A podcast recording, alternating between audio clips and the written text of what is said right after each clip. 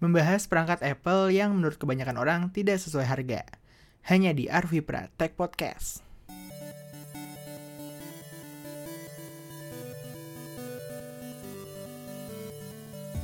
Halo semua, masih sama gue Arvi di Arvi Pra Tech Podcast. Apa kabarnya nih? Uh, ada yang nonton Blackpink kemarin?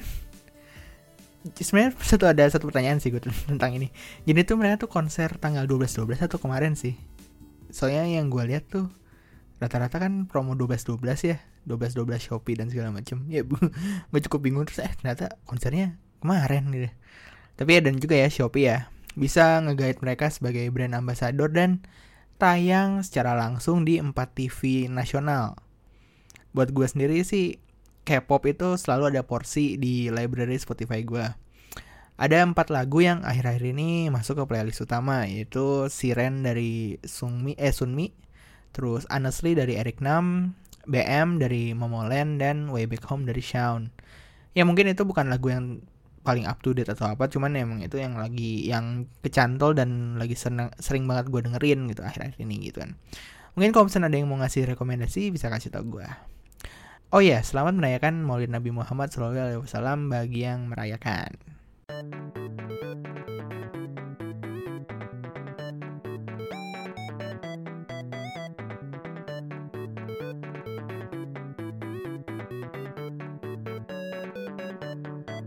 Oke, berita pertama datang dari Oppo. Oppo A7 bakal hadir di Indonesia. Oppo baru saja mengumumkan seri A7 akan hadir sebagai smartphone terbaru di pasar Indonesia. Melalui akun Instagram resminya, Oppo menginformasikan bahwa seri A7 ini akan hadir pada 22 November 2018 mendatang. Klaim mereka, smartphone ini akan dijual secara online pada e-commerce shopee.id. Menurut keterangan dari PR Manager Oppo Indonesia, Aryo Medianto, seperti yang diterima tech.id, perangkat yang kami siapkan untuk hadir pada akhir kuartal ini adalah Oppo A7. Keunggulan perangkat ini terletak pada keunggulan daya bertahan baterai dan layar water drop full screen yang memberikan kenyamanan untuk menonton video dan bermain game. Selain itu, seri A7 hadir dengan warna baru yang sangat fashionable dan bisa dipesan melalui shopee.id. Sayangnya hingga kini belum terdapat informasi terkait harga yang akan dibanderol untuk seri A7 ini. Namun diperkirakan smartphone ini akan dibanderol sekitar 3 jutaan dari tech.id. Selain A7 juga akan ada ponsel terbaru Samsung, uh, Samsung A9 uh, eh, yang akan diresmikan pada tanggal 21 November 2018 dan mulai dijual juga tanggal 22 November. Jadi akan ada dua smartphone baru di Indonesia minggu ini. Lanjut ke berita kedua datang dari Kominfo. First Media cabut gugatan terhadap Kominfo. Jakarta Antara News, PT First Media dan Internux mencabut gugatan terhadap Kementerian Komunikasi dan Informatika tentang penundaan pembayaran biaya hak penggunaan atau BHP frekuensi radio menurut keterangan Kominfo. Mereka sudah mencabut gugatan PT UN, ini salah satu niat baik juga kami lihat, kata PLT Kepala Biro Humas Kominfo, Ferdinandus Setu di kantor Kominfo hari Senin. Menurut Ferdinandus, kabar mengenai pencabutan gugatan ini berbarengan dengan proposal mengenai pelunasan tunggakan BHP untuk 2016 dan 2017 yang jatuh tempo pada 17 November 2018 lalu. First Media dan Internux keduanya merupakan bagian dari grup Lipo. Menurut Ferdinandus, mengirimkan proposal berisi model pembayaran pelunasan tunggakan mereka siang ini. Perwakilan First Media dan Internux atau Bolt hingga saat ini tidak memberikan respon terkait isu ini. Kominfo menunda surat keputusan untuk mencabut izin penggunaan frekuensi 2,3 GHz milik First Media dan Internux atau Bolt, karena kedua perusahaan tersebut mengirimkan proposal untuk melunasi ketunggakan mereka. Dalam surat tersebut mereka akan melunasi hutang paling lambat hingga 2020 mendatang. Kominfo saat ini sedang berdiskusi dengan Kementerian Keuangan untuk menindaklanjuti proposal tersebut, termasuk skema pembayaran. Ferdinandus mengaku SK pencabutan izin hingga saat ini masih dalam proses dan akan menunggu hasil diskusi Kominfo dengan Kemenkeu hari ini. Kominfo menjanjikan keputusannya hari ini. Menurut Ferdinandus, hanya Internux dan First Media yang mengirimkan surat, sementara Jasinta Telkomindo tidak mengirimkan surat kepada mereka. Kominfo semula berencana menerbitkan surat keputusan pencabutan izin penggunaan frekuensi 2,3 GHz untuk First Media, Bolt, dan Jasnita Telkomindo karena ketiga perusahaan tersebut tidak melunasi kewajiban mereka hingga tenggat waktu 17 November 2018. Informasi yang dihimpun ketiga operator tersebut menunggak BHP untuk tahun 2016 dan 2017. Angkanya menembus miliaran rupiah untuk masing-masing perusahaan. First Media dan Bolt dikabarkan masing-masing memiliki tunggakan BHP frekuensi 2,3 GHz senilai 364 miliar rupiah dan 343 miliar rupiah. Jasnita disebut menunggak sekitar 2,1 miliar rupiah dari antara news dan ya ini terkait Bolt dan banyak juga yang uh, beberapa orang yang uh, mengaku kecewa terkait hal ini dan uh, ya mungkin Bolt akan minggat ya mungkin ya karena ini belum fix juga belum belum apa namanya mereka masih minta uh, apa jangka waktu untuk pembayaran sampai 2020 tapi ya kita lihat aja nanti dramanya akan berakhir seperti apa. Oke berita ketiga datang dari Indosat. Indosat targetkan 100% 4G akhir tahun. Jakarta Antara News Indosat Or Urido menargetkan dapat memberikan jaringan 4G di semua wilayah operasional mereka di Indonesia hingga akhir tahun ini. 100% dari titik-titik yang kami miliki akan 4G. Sekarang sisa sekitar 3000 titik yang belum 4G. Tahun ini selesai semua, kata grup Head Regional Marketing Gede Krisna Jaya. Ditemui di acara peluncuran paket internet Indosat di Jakarta Senin. Baru-baru ini mereka menyediakan jaringan 4G di Lampung dan Kalimantan Selatan. Dalam waktu dekat merencanakan untuk ekspansi ke Sumatera Utara. Indosat Urido mengaku sampai ini saat, sampai saat ini cakupan jaringan 4G mereka mencakup 60% paling banyak berada di Pulau Jawa. Gede mengakui mereka memang agak terlambat untuk menggelar jaringan 4G di luar Jawa karena masalah infrastruktur tulang punggung atau backbone. Mereka mengandalkan infrastruktur yang dibangun pemerintah, terutama Palaparing, untuk menjangkau daerah-daerah di di luar Pulau Jawa tersambung ke jaringan 4G. Mereka fokus memberikan jaringan 4G ke semua titik yang mereka miliki. Yang belum 4G kami 4G kan, kata dia. Sementara itu, mereka tidak akan mematikan jaringan 2G dan 3G meskipun sebuah wilayah sudah mendapatkan akses ke 4G karena kedua jaringan tersebut masih dibutuhkan. Menurut Indosat Urido, 70% pelanggan mereka merupakan pengguna ponsel pintar, selebihnya merupakan pengguna feature phone. Tidak dimatikan karena melihat dari total pelanggan kami masih banyak yang non-smartphone, kata Gede. Meskipun angka para pelanggan feature phone mereka mereka bergerak ke arah ponsel pintar, Indosat memutuskan untuk tetap menggunakan jaringan 2G mereka. Sementara itu, untuk menyediakan jaringan 4G di wilayah Indonesia Timur, Indosat mengandalkan infrastruktur palaparing. Kami berharap banyak dari yang punya pemerintah, para palaparing, kami sudah jajaki, mudah-mudahan akhir tahun untuk Papua bisa di cover, kata dia.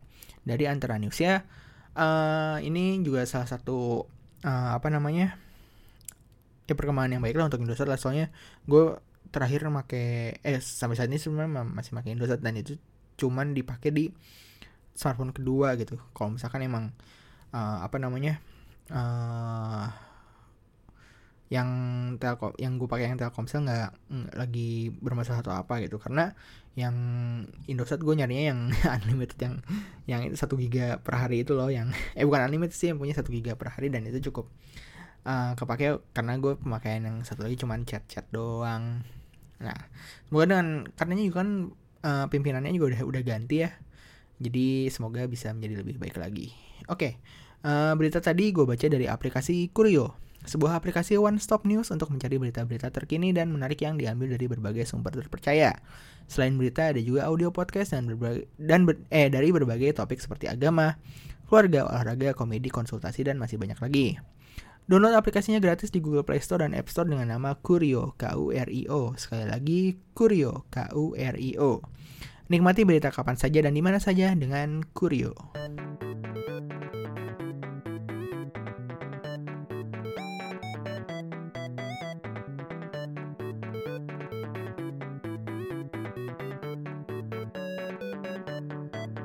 Di sini ada yang pakai perangkat Apple, baik itu iPhone, iPad atau Mac. Harusnya sih ada ya karena pendengar via pop Apple Podcast ini cukup banyak dan ya gue kurang tahu juga kenapa banyak yang menganggap iPhone itu kelewat mahal, terkesan membodohi konsumennya, atau merasa spesifikasi iPhone tuh ketinggalan jauh sama Android. Sepengetahuan gue, eh, perangkat Apple itu emang dirancang sedemikian rupa untuk memberikan pengalaman yang nyaman saat menggunakan smartphone. Jadi konsumen cukup tahu pakai aja gitu dan menggunakan iPhone sesuai kebutuhannya. Spesifikasi teknis dari iPhone ya nggak, maksudnya nggak, nggak wah ini uh, apa dengan uh, HP Android RAM 6 GB, RAM 8 GB, uh, RAM 10 GB gitu. Rata-rata juga kalau nggak salah tuh ya yang iPhone 10R itu 3 GB dan yang iPhone 10s itu 4 GB. iPhone 10 aja yang tahun lalu tuh 3 giga RAM-nya gitu sedang nah terkait RAM uh, bisa coba dengerin uh, podcast gue yang membahas miskonsepsi RAM ada di podcast uh, ada di track sebelum-sebelumnya kalian cek aja sendiri uh, terus juga terkait baterai juga sebenarnya baterai iPhone juga nggak secara angka nggak gede-gede banget. Mungkin sekitar 2900 sampai 3200an mAh hour gitu kan. Uh, dan ya di atas kertas seperti itu ya apa namanya alhamdulillahnya bisa di handle dan cukup baik oleh si iOS-nya yang cukup handle di memory management. Sehingga uh, si pengalaman penggunaannya tuh nggak seperti menggunakan smartphone yang jadul gitu atau yang lemot dan segala macam gitu. Dan terkait harga yang mahal, menurut gue sih wajar-wajar aja ya. Toh semenjak iPhone 10 tuh banyak banget uh, improvement dan inovasi yang diberikan gitu kan. Uh, dibandingkan pas waktu zaman iPhone 6, 6s dan 7 6, 6s dan 7 tuh rata-rata ya uh, kameranya lebih baik tapi secara bentuk itu tuh aja gitu kan paling nambahin wireless charger mendiadakan jack 3,5 mm ya gitu jangan di pas waktu di iPhone 10 kan Touch ID diganti ke Face ID terus juga menggunakan layar OLED terus untuk yang 10R sekarang juga dikenalin Liquid Retina gitu. Terus ada fitur-fitur kayak True Tone Display dan lain-lain itu kan. Dan ya kalau misalkan menurut kalian iPhone itu mahal ya nggak usah nggak usah beli. Ya kelar kan nggak usah beli gitu. Kalau misalkan menurut kalian iPhone mahal berarti emang bukan lu nggak termasuk target uh, pembeli mereka gitu. Atau lu nggak nggak terlalu membutuhkan apa yang ditawarkan si iPhone gitu. Dan yang ditawarkan iPhone nanti akan gue bahas lagi uh, di pembahasan berikutnya. Yang gue sayangkan itu adalah dari Apple nih ya, itu tuh penyediaan aksesorisnya sih. Maksudnya di tahun 2018 ini, ya setelah mereka apa namanya menghilangkan jack tiga setengah mm dan di yang seri terbaru ini iPhone 10s, 10s Max sama 10R ini katanya ya bukan katanya juga sih emang udah terbukti uh, si adapter jack tiga setengah mm itu nggak disertakan gitu. Jadi harus beli lagi. Uh, padahal itu beberapa orang mungkin mendengarkan lagu masih menggunakan kabel gitu ya belum pakai bluetooth headphone atau apa segala macam gitu. Dan satu lagi tuh charger yang dikasih tuh masih uh, charger yang sama yang dikasih di iPhone 5 gitu 5 watt 5 volt 1 ampere. Padahal dari sejak uh, iPhone 8 iPhone 10 itu sebenarnya mereka uh, si iPhone ini udah support fast charging di atas 20 watt uh, atau rata-rata 29 watt gitu kan. Cuman ya lu harus bayar lebih gitu kan. Lu beli chargernya seharga berapa? 700 ribu 800 ribu sejuta.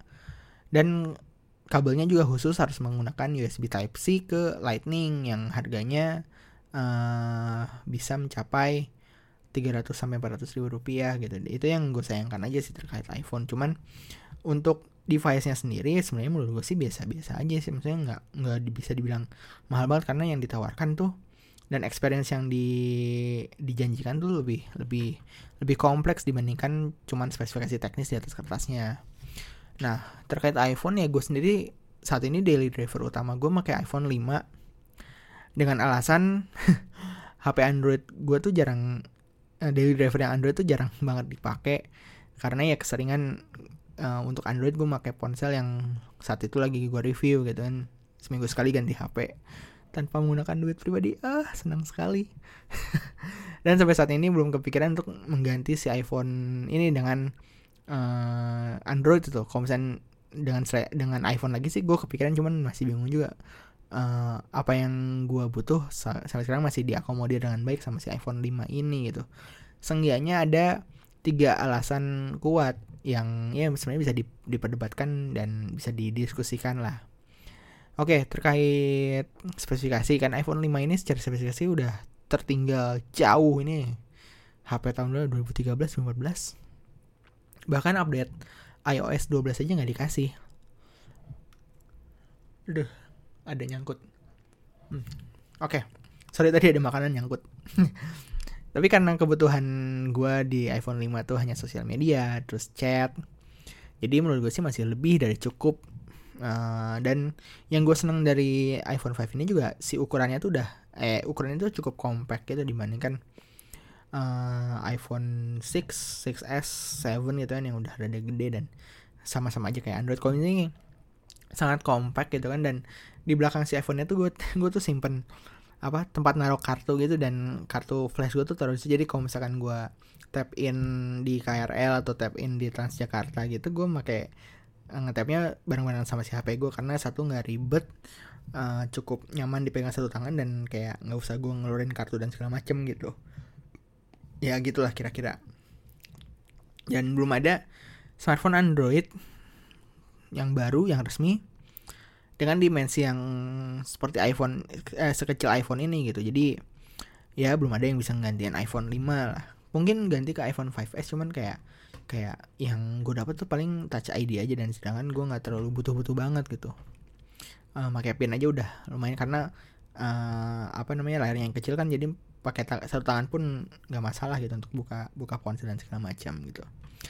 Dan yang kedua itu adalah kebutuhan gue sebagai caster atau podcaster. Jadi ya beberapa smartphone di Android sebenarnya juga punya perekaman audio yang udah cukup oke okay gitu kan. Ya untuk sekedar merekam audio sekedar merekam podcast dan segala macam udah cukup. Tapi hasil perekaman di iPhone ini gue bisa bilang setara flagship Android saat ini mungkin Uh, jadi noise handlingnya cukup oke okay dan kalau misalkan rekaman di luar uh, ruangan gitu kayak di di cafe di atau di ruang publik lainnya tuh emang masih bisa dia banget diandalkan. Dan beberapa uh, podcast yang gue ngobrol bareng sama orang lain dan kayak gitu rata-rata gue rekamannya pakai iPhone aja tok udah nggak usah pakai ribet-ribet dan segala macam mungkin emang secara kualitas audionya nggak bagus banget gitu nggak sempurna tapi ya udah lebih dari cukup gitu dari apa yang gue butuhkan gitu.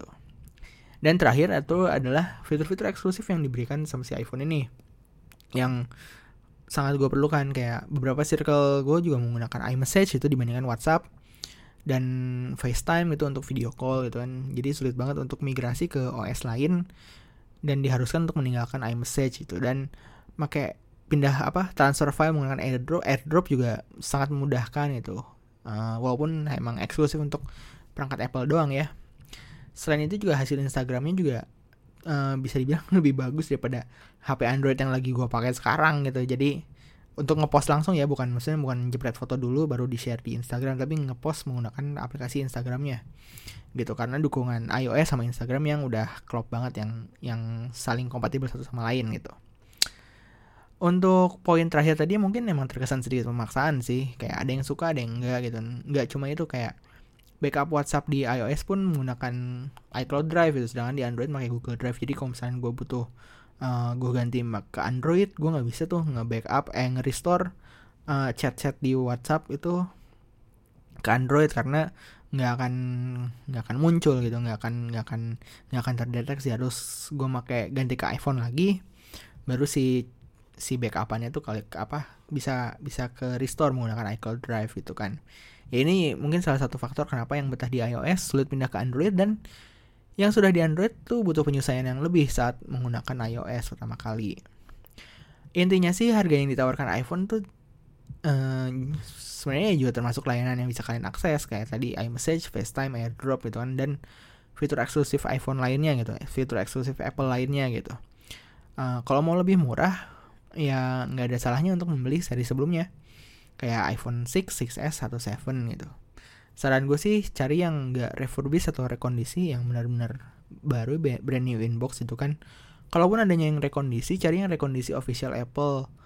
Biasanya sih yang rekondisi official Apple tuh dusnya emang dus dus beda lagi gitu. Dusnya dus tersendiri gitu. Biasanya cuma tulisan iPhone doang dan serinya berapa gitu. Nggak ada nggak ada bentuk HP-nya nggak ada apa. Itu yang rekondisi official Apple gitu. Jadi si misalkan katakanlah barang after after service atau apa segala macam tapi uh, spare part yang digunakan tuh emang udah officially Apple gitu gitu. Dan tips kedua yang bisa gua kasih adalah usahakan beli yang storage-nya tuh nggak ngepas gitu. 32 GB itu minimal 64 GB itu udah cukup nyaman. Jangan beli yang 16 GB, jangan beli yang 16 GB karena satu nggak ada memori eksternal dan aplikasi sosmed itu akan makan banyak storage itu untuk foto, untuk hasil-hasil downloadan, ya kebanyakan foto, video. Dan uh, gue sendiri karena emang nyari murah, gue beli yang 16 GB iPhone 5 dan ya cuma bisa buat sosmedan aja, gue nggak bisa download uh, offline uh, playlist Spotify gue gue nggak bisa apa namanya download game gitu. Aplikasi-aplikasi yang terinstall terbatas banget gitu. Dan cukup mengandalkan cloud untuk menyimpan foto nyimpan apa dan segala macam gitu. Juga jarang-jarang gue nyimpan foto secara secara apa digital di storage si iPhone gitu. Seperti itu gitu. Karena emang apa namanya kapasitasnya yang sangat-sangat terbatas. Coba kalau misalnya nanti ada bisa masukin memory card ya mungkin segala macam media bisa dipindahin ke memory card gitu. Aplikasi fokus ke internal storage. Cuman kan nggak sampai sekarang kan belum ada. Gitu. Jadi apakah Apple membodoh-bodohi kita? Ya menurut gue sih iya ya. Menurut gue sih ya. Soalnya user interface-nya nggak ribet, cukup straight to the point gitu kan. Uh, gue install aplikasi seperti ini, gue akses aplikasi seperti ini, nggak perlu oprek-oprek yang bikin liar gitu kan, dan semua fungsi smartphone pada umumnya bisa dinikmati dengan cukup nyaman dan lancar menurut gue. Jadi kalau misalnya kalian punya pendapat pendapat yang lain, kalian bisa reply uh, thread ini kalau misalnya kalian dengerin di Kaskus atau mention aja di Twitter @arvipra dan Instagram @arvipratechpodcast.